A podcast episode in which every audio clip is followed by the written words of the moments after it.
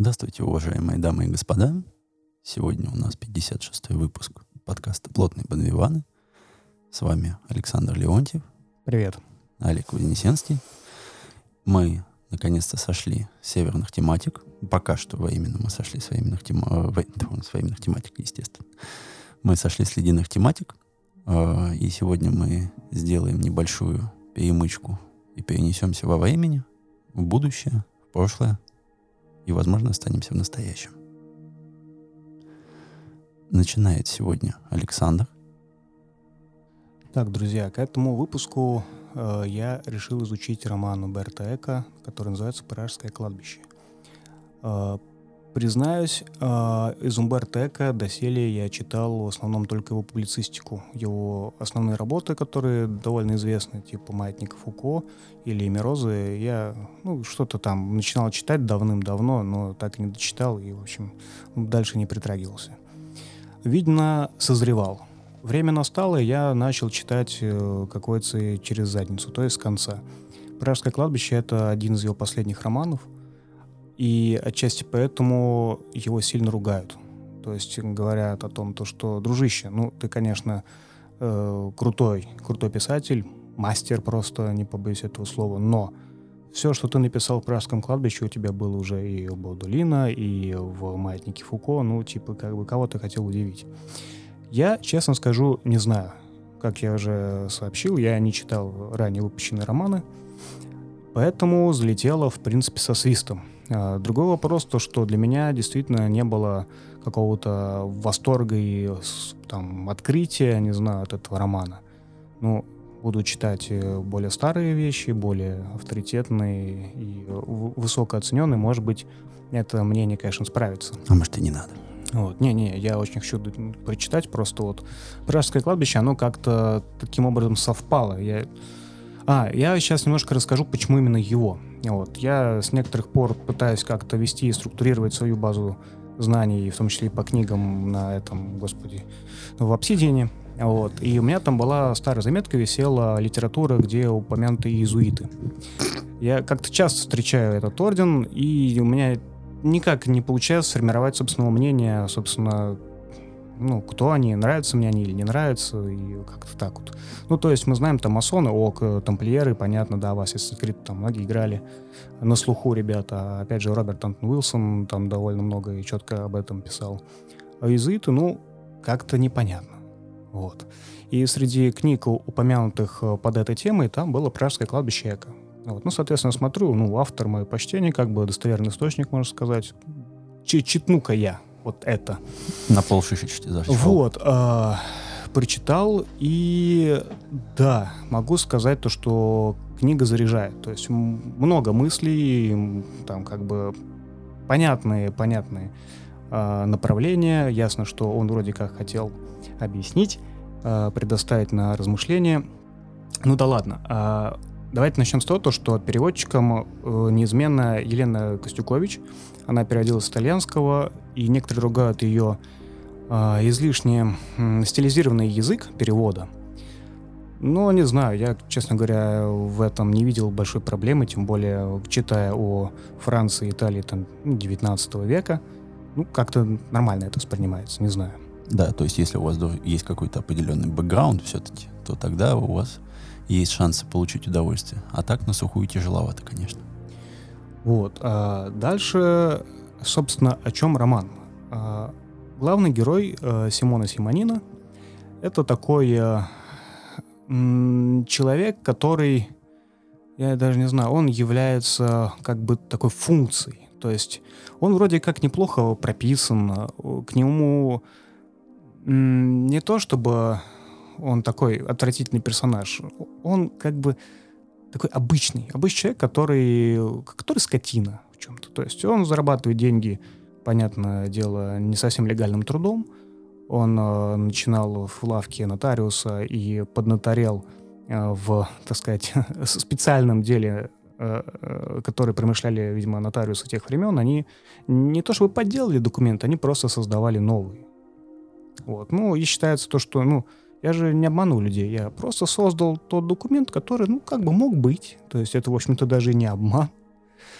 Вот, там интересно, интересно да, такая угу. философия насчет этого развернута, но тем не менее, то есть подделка документов. И не просто ну, там написали, а то есть это подбор бумаги правильно состаренный, копирование почерка, ну, формирование нужных чернил. Ну, то есть это там прям действительно крутая работа такая, внимательность и усидчивость там очень сильно нужна.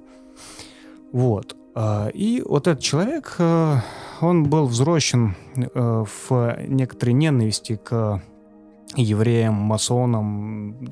Короче, было много кого ненавидеть. А, и поэтому в его жизни как-то повадилось так, что его ненависть продвигала его вверх по карьерной лестнице, э, и личной жизни у него как таковой не было. То есть э, женщин он, в общем-то, не любит, но он любит поесть. Причем э, книгу я бы назвала не просто историческим романом, а историческо-гастрономическим романом, потому что количество вставок о еде, французской, итальянской кухне, о методах приготовления – их довольно много. Ну, mm-hmm. то есть их э, несо- несоизмеримо больше, чем э, следовало бы, наверное, чтобы это смотрелось, ну, просто как случайность. Но это, мне кажется, в плюс. То есть это интересная, так сказать, изюминка этого романа. Две среднего размера луковицы, 50 граммов мякиша, 75 граммов натертого сыра грюер, 50 граммов сливочного масла.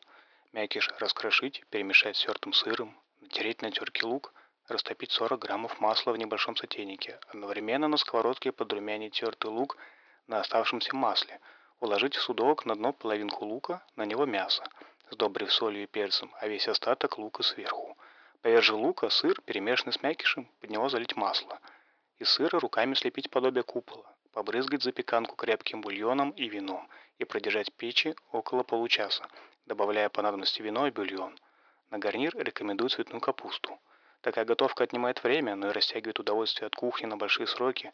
Готовить само по себе означает предвкушать.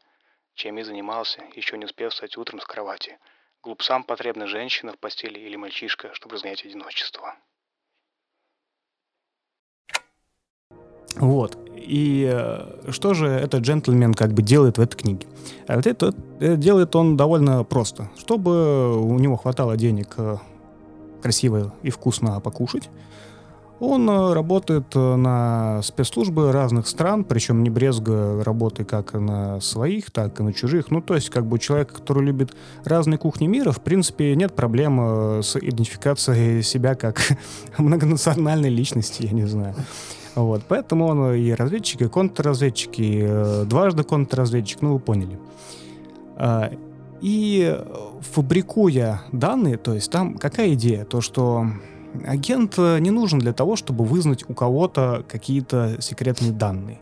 Он их должен придумать, фабриковать так, чтобы, пройдя через определенные уши, рты других людей, они стали действительностью. Но это real-time или это в исторический контекст? Это исторический тоже? контекст, mm, при этом э, там очень много исторических личностей, которые действительно как бы ну, известны тем, о чем говорится в книге. Просто в книге где-то домысливая, где-то анализируя. Ну, то есть умело вплетает ниточки пиздежа. Да. да, при этом ну, оснований говорить, что это все выдумка, особо-то нету.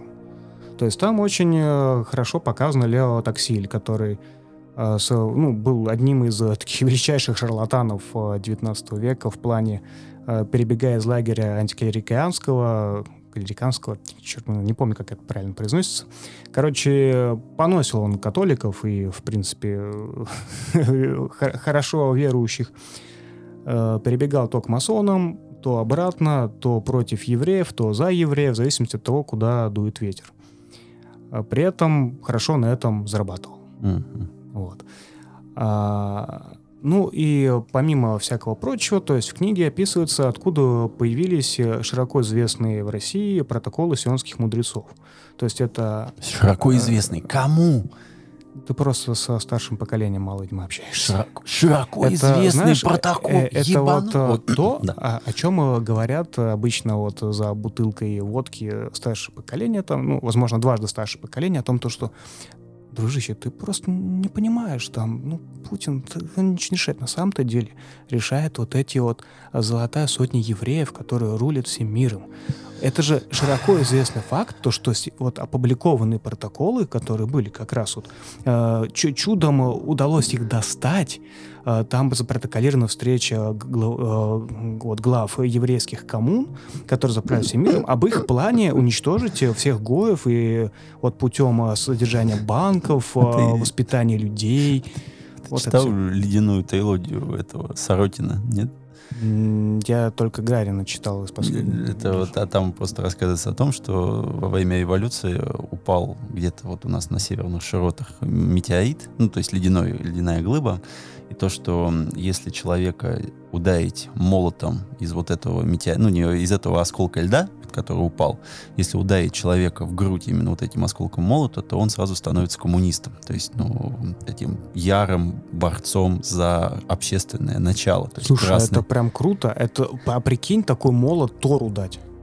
Ну, ну, в смысле, Тору не который еврейский, ну, то есть это, который, то есть, который молот Да, и эта красная бога. эпидемия начинает разворачиваться, и они начинают подминать под себя все больше и больше, и это все разверстывается, разверстывается и разверстывается. Ну, то есть я так понимаю, что лет через 20, когда уже наши шайки за ролики поедут, то мы тоже уже начнем как бы вот э, воспринимать иные протоколы. И знаешь, что самое классное? То, что здесь э, совершенно безразлично правда, вымысел и вообще. То есть кто-то это... Откуда это появилось, да, скажем так? Написали, придумали. И не так давно, ну как, сравнительно там, в 20 веке, скажем так, в, в конце, Uh, серьезные издания, типа там Нью-Йорк Таймс, всякие академические круги, не сказали, ребят, ну это подделка, это подделка, но очевидно, да? На что большая часть людей сказала, а, смотрите, они, они, они отрицают. Они, они закопошились, это, да? Это лучшее основание того, что это правда. И ты такой, как? И все, и как бы и Бог с вами, и, и слава Богу, и все живы, да, и все хорошо. Кстати, вот. мне напомнило затравка про то, что ты рассказываешь про документы и переписывание истории, про вот трилогию квантового вора.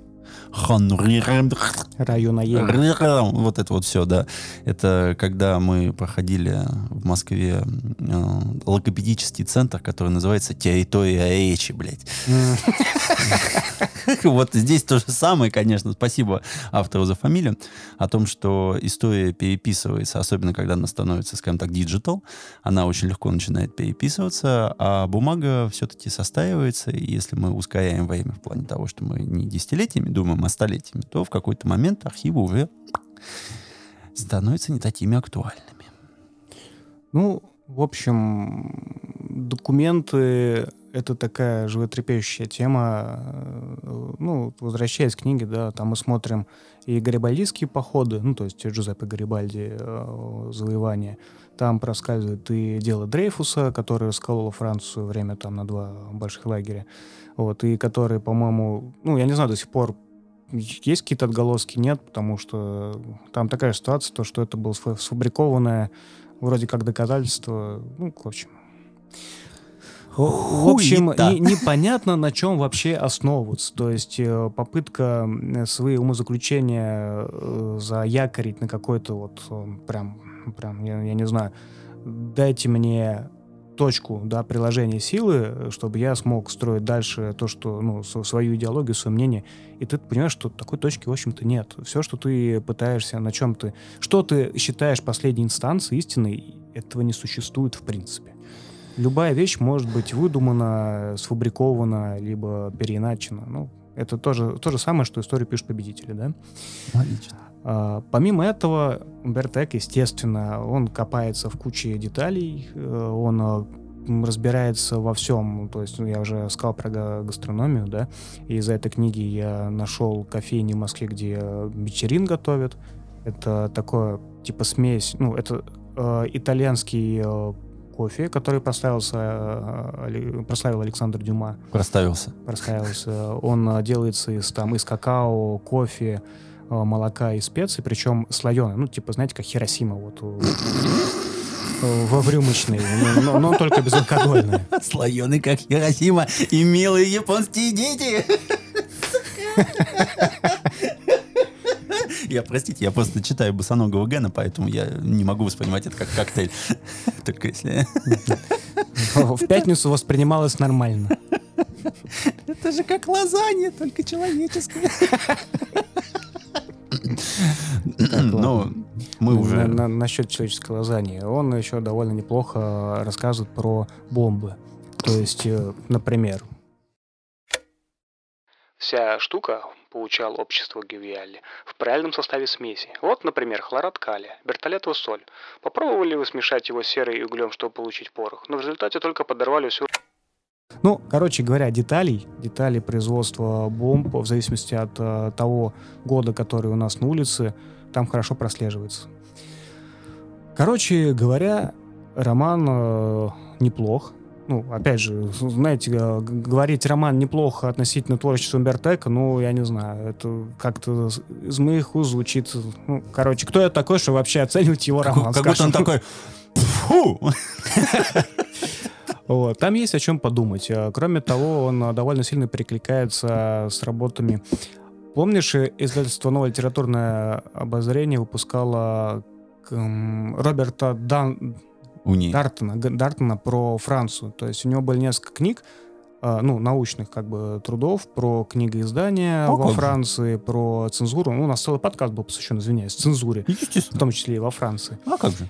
Вот, и на всем этом фоне э, прям очень хорошо Пражское кладбище зашло, невзирая на то, то что там большей частью про очернение евреев и про черные мессы всякие. Естественно, что происходит на черных мессах, как э, там целуют э, члены и просвирки достают из, извиняюсь, вагины. Ну, в общем, Осуждаем, осуждаем, да. но подглядываем. Не без этого.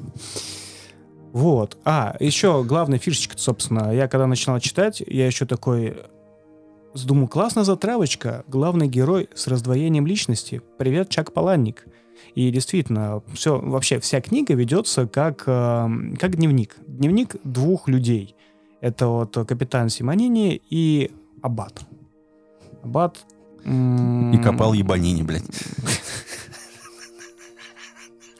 Почти. Далла Пикколо. Далла Пикколо. Ну, короче говоря, э, видимо, из-за потрясения, спойлерить не буду какого, главного персонажа, его память ухудшилась, а личности расщепились надвое, и он еще пытается по книге разобраться, это два отдельных человека или, или все-таки один, и в какой-то момент ты сам не уверен в этом, потому что, ну, потому что не буду вам говорить, идите-ка вы нахер, вот почему, сами читайте. Но, в принципе, в принципе, книга довольно классная, особенно для тех, кто, ну, для кого интересен этот период во Франции, Италии. Скажем так, когда вы читаете это в учебнике, либо в Википедии, еще где-то, все эти факты про гарибальдийские войны, про дело Дрейфуса и прочее, они как-то, они обезжирены, обезличены, и вы просто их не запоминаете. В таком великолепном изложении, как э, сделал Эко, это запоминается. Вы начнете, как минимум, лучше разбираться в истории и не будете наверное, путать, когда было Лео Таксиль, а когда было дело Дрейфуса, а когда были гарибальдийские походы. Ну, это чуть поможет прослыть вам э, таким эрудированным парнем, может быть, Где? не- немного душным на вечеринке, куда вас, естественно, не позовут.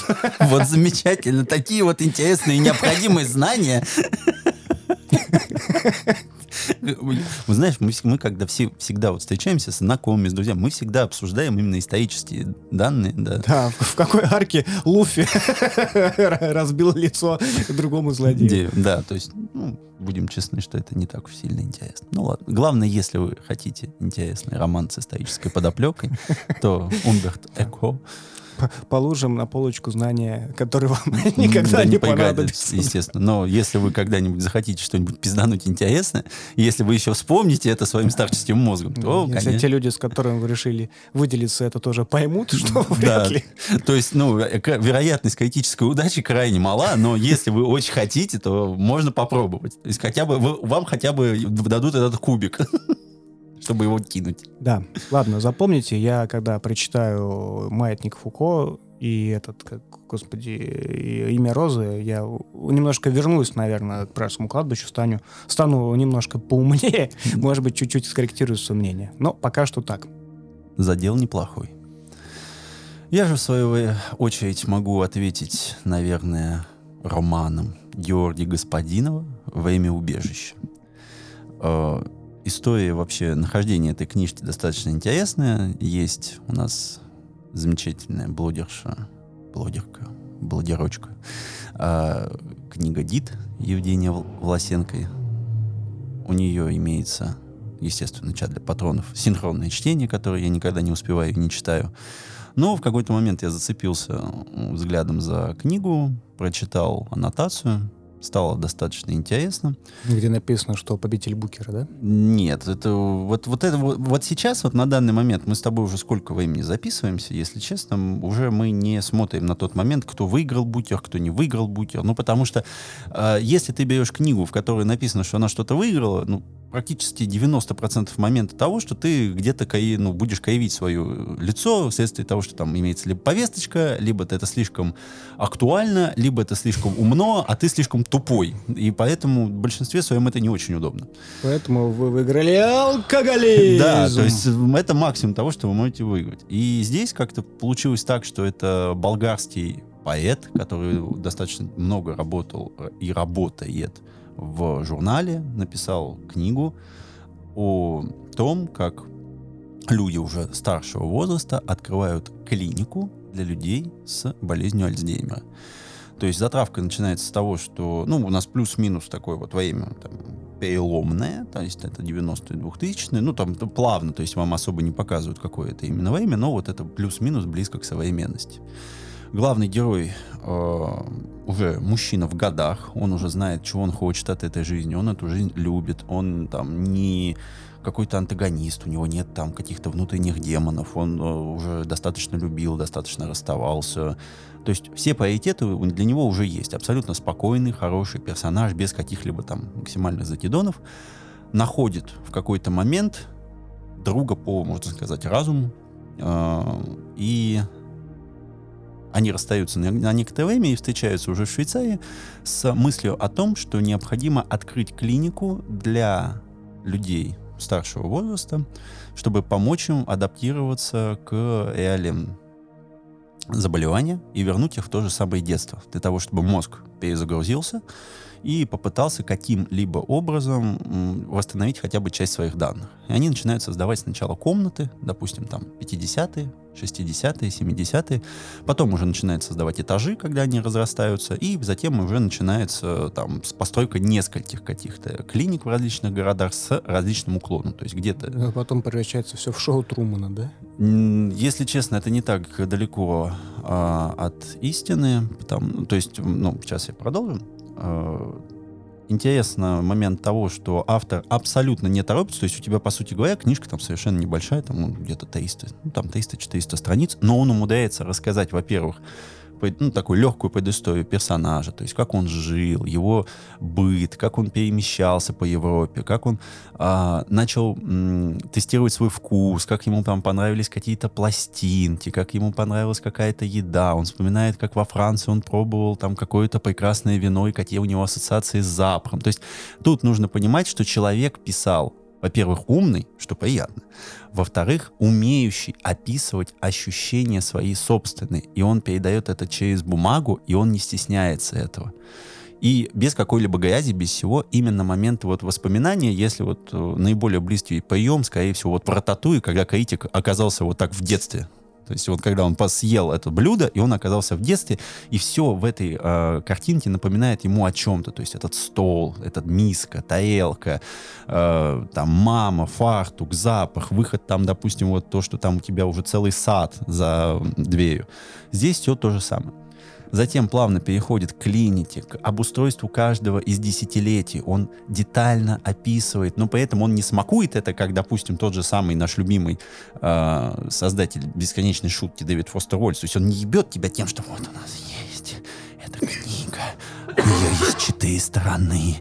Если ты ее потрогаешь, ты почувствуешь. Ну и так далее, там 250 слов вперед.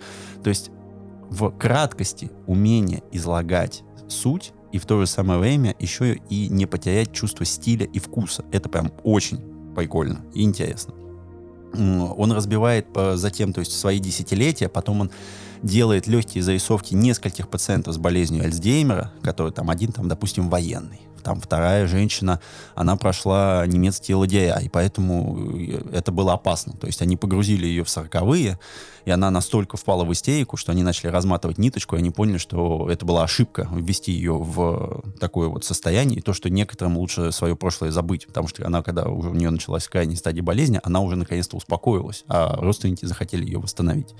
И нем, не, немножко нажали тейдер. А вот затем, после вот этого, уже начинается именно такая фантастическая часть, когда люди начали уставать от страха будущего и перестали хотеть жить в настоящем. И Евросоюз начал созывать комитет по поводу того, что... Ну, то есть они увидели, что эффективность этих клиник, она слишком большая, то есть, ну, люди с Альцгеймом, там, им становится легче, потом туда начали приходить обычные люди, чтобы почувствовать себя в детстве, так сказать. И Евросоюз принял решение того, что каждая из стран вправе выбирать то время, в котором они будут жить. Подожди, это фантастическая книга? Ну, она переходит уже в фантастическую книгу, но тут есть маленький нюанс, что вся книга — это, по сути говоря, размышления автора, который, ну, свою жизнь жил, как, ну, Болгария. Будем понятно, что это все-таки стан угу.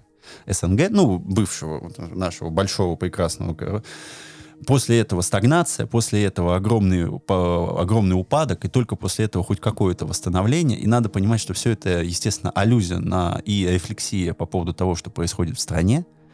Но именно через вот такое видение того, как все страны какое-то десятилетие для себя выбрали, и все страны в какой-то момент начали понимать, что они не могут отсидеться от будущего в своем прошлом, это не даже не фантастика, это просто, знаешь, это вот раз, э, размышление за бокалом какого-то крепкого напитка. При том, что это первый бокал, то есть вы еще не говно пьяный, и поэтому вы начинаете нести какую-то херню. А это именно размышление умного чувака о том, а что могло бы быть, если, допустим, там у нас там какая-то страна захотела остаться там в 70-х, то есть в тот самый период жизни страны, который считается для них самым прикольным и самым там, типа, самым подъемным. И это получилось у него очень хорошо. И в то же самое время, ну то есть, и тут понятное дело, что вот вам спойлеров, они вам ничего не дадут, потому что эта книга именно про вкус. То, что вы будете ощущать именно то, как он описывает там каждую ситуацию, то, как он... И главный герой, он, он же переживает все вместе вот со всем вот этим вот Евросоюзом, потому что он, можно сказать, гражданин мира, и он свободно путешествует, потому что он э, заколабился с своим другом, и они сделали несколько клиник. И книга абсолютно спокойная, хорошая, да, дающая тебе некоторое такое размышление о том, что и тебе, в общем, то есть вот все то, что сейчас начинают говорить о том, что вот, как хорошо было в детстве, или там, как было хорошо сейчас поностальгировать, ой, а как было хорошо там. Да, это, несомненно, хорошо, но есть одна проблема. У тебя настоящее движется вперед. То есть ты как автомобиль, ты не можешь как бы так вот нажать на стоп и все, мы, оста мы останемся вот здесь. К сожалению, такое невозможно. И вся эта книга, она об этом не кричит, она просто тебе показывает картину того, что да, ты можешь там на какой-то момент в острой ситуации чуть-чуть поедаться ностальгии, но это именно что убежище. То есть ты туда зашел, выдохнул и пошел дальше. Вот и все. Не становясь новым домом. Естественно, это ни в коем случае не дом, просто потому что ты начинаешь разрушаться сам внутри себя. И это потом впоследствии, естественно, будет показываться. В книге то, что все страны, которые там сказали, что у них вот часы теперь вот так вот встали. Ну, любопытно. Нет, это... И что самое главное, у этой книги прям есть вкус. То есть он ну, умеет писать. Он умело, он бы умело, я бы так сказал, он сохранил какой-то баланс между тем, что написывает какие-то конкретные вещи, в то же самое время он опирается на общий кон- кон- э, контекст того, что происход- происходит, начало происходить в странах. И все это грамот, грамотно вывел в конец, когда ты, по сути говоря, ведешь с автором диалог. Это очень редкое явление для книг, когда вот я вот прям вот так говорю о том, что ты именно можешь с автором немножечко, ну, то есть он тебе говорит какие-то слова, он, он тебе ничего там не втолковывает, он не говорит тебе месседж и так далее. Это взрослый, умный мужик, который просто с тобой попиздел. Ну, это, кстати, очень ценно, когда ты можешь э, строить какие-то самозаключения совершенно без какого-либо давления со стороны Конечно. источника информации. И поэтому мы, опять же, мы будем говорить, что это вот лично мое мнение. Возможно, кто-то подумает, что там есть какая-то пропаганда. Возможно, кто-то скажет о том, что там есть какие-то излишние э, любовные хождения между Италией и Францией, потому что, ну, чувак любит вот это все нежное, хорошее, красивое. То есть, ну, а, по сути говоря, мне так кажется, что он очень много вложил именно самого себя в эту книжку, и эта внутренняя его культура мне достаточно понравилась. При том, что я не являюсь его сторонником, то есть это такой легкий, сиба... легкий сибаит, скажем так. Я, кстати, чутка забыл, а, как раз э, есть линия, у, опять же, в Пражском кладбище про э, девушку, которая непонятное психическое состояние, то, ну, тоже расщепление личности на две, одну дико истеричную и плохую, грубо говоря, девочку, mm-hmm. а другую там самую светлую и которая дико кается о том, что натворила другая субличность. И там присутствует доктор Фрейд, естественно. И, ну, такой, пока еще начинающий, который только те и бонькает пипиську, а не описывает пытается, ее. да, курить сигары. И как раз еще линия месмеризма, ну и вот тех псевдомедицинских течений, которые были в те времена. Ну, и там тоже присутствуют некоторые э, вот эти методики, о которых ты сейчас рассказал. Угу. А, в том числе и, собственно, само повествование главного героя, которое он ведет в дневнике, тоже сделано по совету, собственно, в том числе и Фрейда, чтобы разобраться в том, кто он такой и почему он все забыл, и кто он есть вообще на самом деле. Угу. Вот. А насчет э, книги, которую ты говоришь, мне, ну, во-первых, э, друзья, я свое мнение скажу чуть позже, потому что она ко мне только вчера пришла в Озоне. Я не успел ее прочитать. Вот. А второе, то, что сейчас еще ну, в литературных каналах э, в Лимитрене появляется мнение о свежей книге Арена Ваняна «Демонтаж», э, она в некотором роде похожа в том плане, что там в центре сюжета Армения после 91 года. То есть это также не сколько э, литература развлекательная, сколько реконструкционно-историческая, да, с каким-то своим мнением автора. Вот. Она тоже у меня пришла, ну, тоже еще не читанная, но вот эти две книги, они довольно интересные, как минимум с той точки зрения, что обе книги от авторов из бывшего СНГ, которые пытаются пережить и переосмыслить свои какие-то культурные травмы. Вот, это классно. То есть сейчас э, ну, такой литературы становится больше. Спасибо малым издательствам. Полянда, да, издательство. И вот, честно говоря, мне кажется, что вот «Время убежища» — это именно вот та книга, которую вот именно Букер заслужила. Она честно его заслужила. А, и читать это стоит просто того, ради того, чтобы расширить свои горизонты и почувствовать вкус хороших сигарет, вкусного вина, даже если вы его не пьете. Поэтому... Блин, вот зря про вкусное вино. Вот э, то, что чем запивал свой ужин капитан Симонини, я просто такой думаю, блин, я, я хочу реконструировать эту часть книги и сходить поесть так же. И залез в интернет, посмотреть, сколько стоит бутылочка этого, ну, недорогого, вроде шампанского, который он потреблял вечерком. Друзья, самое дешевое 200 с хуем тысяч. За бутылочку. Я понял, что а с чего? не получится реконструировать а, пока. А, ничего себе недорогой. Ну, опять Ну, тогда он, наверное, был. В 19 а. веке а, в 19, недорогим. А, ну, а, в 19 ну, простите, да, понятно. Сегодня чуть подорожало. Совсем чуть-чуть, да. Вот. И э, мы можем... И сразу же мы слетаем с э, «Время убежища» совершенно в другую стезю. А, это было достаточно неожиданно, потому что мы решили с Александром как-то на недельке встретиться в замечательном баре, единственном, который находится рядом с комикс-магазином.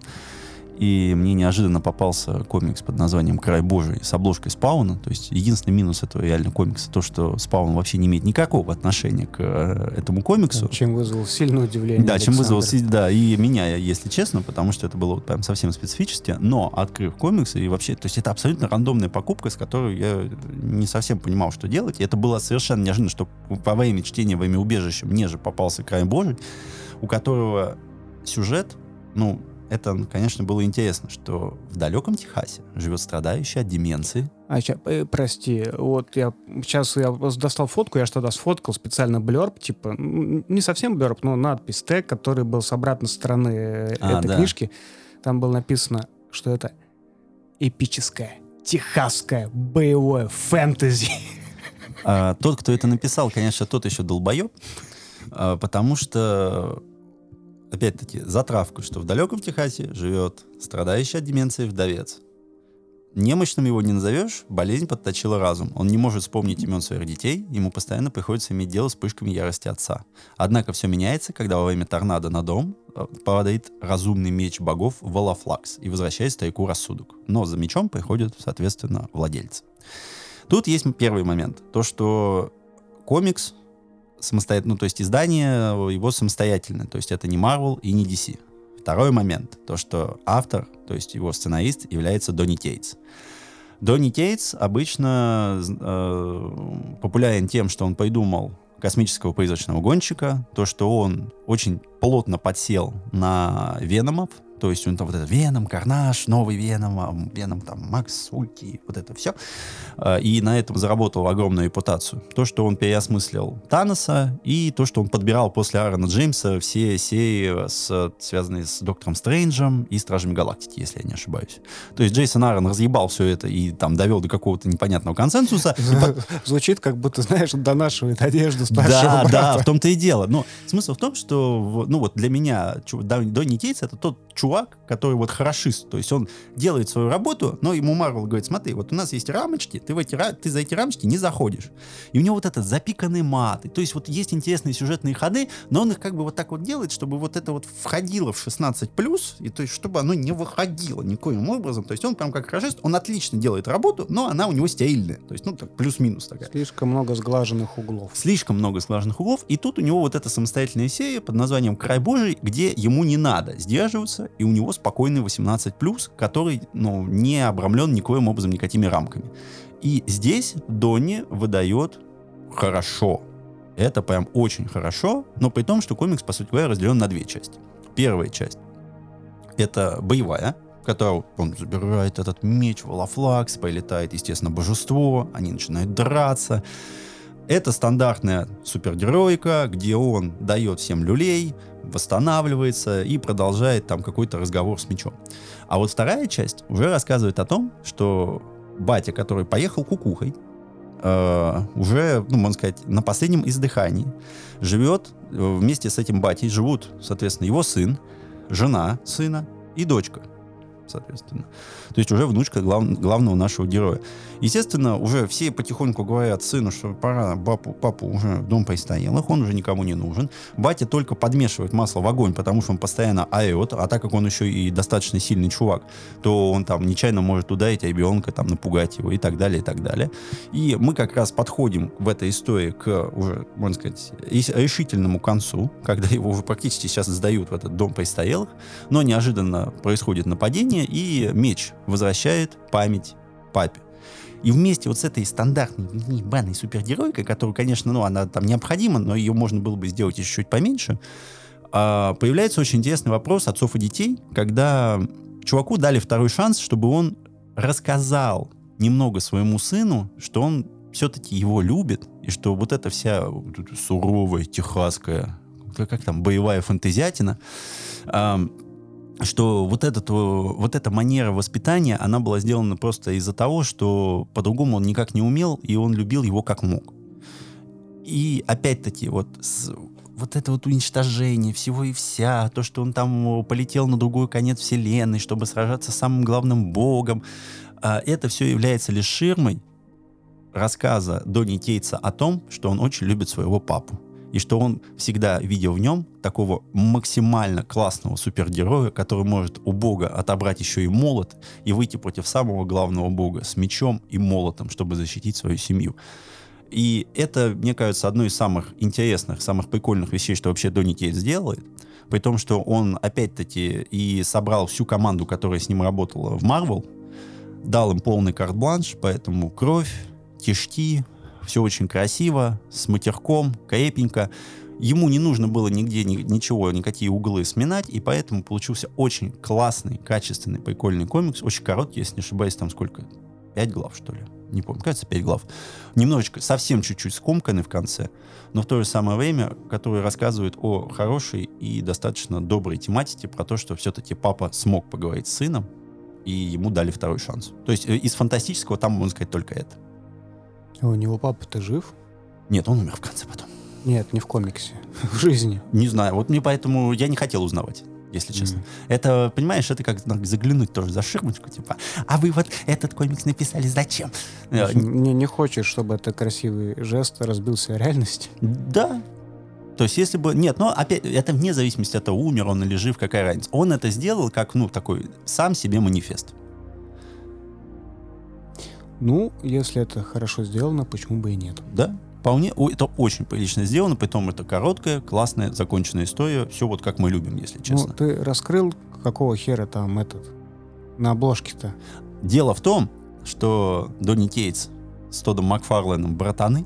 Ну, как бы они с ним друг с другом общаются. И на день спауна он заказал обложку. И, естественно, там есть, у нас издательство есть Рамона, если я не ошибаюсь. Да, есть такое. И они, когда делали компанию, то есть они собирали то ли на планете, то ли на Бумстарте, я точно не помню. У них еще был э, лимитированный лот, 666 выпусков, именно со спауном. Лимитированный, то есть каждый подписан, что вот он какой-то такой. Суть- Сатанисты. да, и судя по всему, их не раскупили, и они оказались на полках Чука и Дика, и мы как раз, когда заходили, я и смог под- подмять под себя этот кусочек. Ты знаешь, вспомнил, короче, на таком лейбле, как Iron, то, там, кто металл слушал, может, помнит таких ребят, а, выходили э, видео, ну, компиляции metal групп, видеоклипов их, назывался это Monsters of Metal, их там какое-то, не помню, сколько выходило, ну, там не больше дюжины, по-моему, выпусков. И в одном из них на одном, в одном выпуске были группы и Soilwork, и In Flames. По-моему, по-моему, так. Soilwork и In Flames. Могу что-то тут попутать уже за давностью времен, но это не суть. Короче говоря, у них были два симметрично похожих абсолютно клипа, но в одном на сцене стояла одна группа, а в другом другая. И когда приезжала другая, э, они били друг другу лица, и в одном клипе побеждала одна, а в другом другая. То есть это э, ну, большая, я так пон- понимаю, экономия на производстве клипа, но при этом выглядело довольно забавно. Ну, а что, почему бы и нет? Тут, наверное, чтоб... Давай я тебе нарисую обложку, а, а ты мне нарисуешь обложку. И в дополнение к нашему сегодняшнему обзору мы немножечко все-таки отойдем от... Хотя как во имя, мы просто заглянем немножко в другой временной отрезок. А, издательство АСТ и, кажется, под эгидой страдающее средневековье. Да, они разогнались прям знатно в этой серии. М, Что наводит вопрос о качестве, на самом деле, у меня. Да, а, сделали интересную вещь под названием того, что произошло. Нас вышла книжка, которая анализирует молот ведьм. То есть называется, на- называется Как, этот к, обзор. слову, к слову об исторических документах, Да, да? называется, соответственно, книжка «Инквизиция, ересь и колдовство» за авторством Бакуса Григория Владимировича. Тут надо вот сразу оговориться, что, опять-таки, вот, что нас слушает достаточно р- различный контингент. Кто-то, я думаю, читает мол- чит- читал «Молот ведьм», понял, что это абсолютно ебала. Он уже давным-давно пентаграммы рисует в воздухе и, естественно, уже в голове там утром просыпается, 3-4 раза помолился всем, кому только можно. Есть люди, которые ничего об этом не знают. Есть люди, которые слышали об этом просто то да сё. Есть люди, как, типа как я, которые там последний раз видели тот же самый «Молот ведьм» в «Папиных дочках». То есть вот это То есть вот эта девочка год, которая там с огромной вот этой черной книгой, на которой написано, соответственно, «Молот ведьм». А, Опять же, всем, всем возраста покорны, все нормально, никаких проблем. А, И смысл книги Бакуса в том, что он рассказывает спокойным научным языком про то, что эта книжка является, ну, сейчас она просто очень сильно популярна вследствие того, что она попала вот такой в культурный код эмо, или Готов, я не помню точно, простите меня, Да, я пожалуйста. думаю, она в принципе попала в культурный код всех тех, кого э, интересовала около э, О. оккультная тематика и же с ней. Да, то есть она достаточно удобна в этом плане. И, по сути говоря, книга рассказывает и показывает о том, что эта книжка родилась вследствие того, что один не очень хороший человек, монах, не смог на суде доказать о том, что женщина является ведьмой. И понадобился какой-то список правил или какой-то кодекс для того, чтобы начать мочить женщин. А, опять-таки, нужно понимать, что когда книга выпускалась, большинство людей, во-первых, не читали. Во-вторых, большинство людей не могли себе позволить книгу. В-третьих, книгоиздание было развито максимум не так сильно. То есть... Там описывается, поч- ну, чем, типа, женщины насолили? Ну, то есть там же Там трактат, полностью все описывается. То есть тебе рассказывают не про то, как типа надо убивать женщин, а тебе рассказывается историческая подоплека. То есть что не, происходит? не, не. Зачем... э, это же 15-16 век, правильно, Да. где-то? А чем им женщин не угодили? Тебе... Не, я понимаю какого-нибудь монаха, которому не дали, да, и он озлобился. Но в целом в таких количествах-то там этот вопрос ну, объясняется, почему. Там даются наводки и теории, почему это делается. Если вы хотите, вы можете это прочесть и подумать самостоятельно. Потому что, опять-таки, ну, это как, знаешь, типа, почему, ну, почему жен- ж- женщины больше участвуют в изнасилованиях и так далее. Ну, потому что. Поэтому, Ну, тут-то понятно, как. по- по- потому что это гораздо легче. И как женщину обвинить в ведьмовстве гораздо легче. И на это был, можно сказать, бум. И это нужно было делать как А, обвинительный ну, типа, процесс. грубо говоря, чтобы выслужиться перед системой Естественно. И там. Везде есть, была система палок. Не у ка- Мгм. ну, то есть то, что он, это думается о том, что это только у нас, нет. Должно было быть выявление, должны были находиться и ведьмаков находили, и еврейских колдунов находили, всех там находили. Не только женщины там были. Просто женщины попали под гребенку вследствие того, что их больше, и это было гораздо легче. Потому что, типа, кинул ее в воду, если потонула, значит, как бы, ну, не повезло. Если не потонула, это значит, что она ведьма, поэтому надо еще ее и лопатой ебануть. Э, Так что здесь все достаточно уничтожающе было.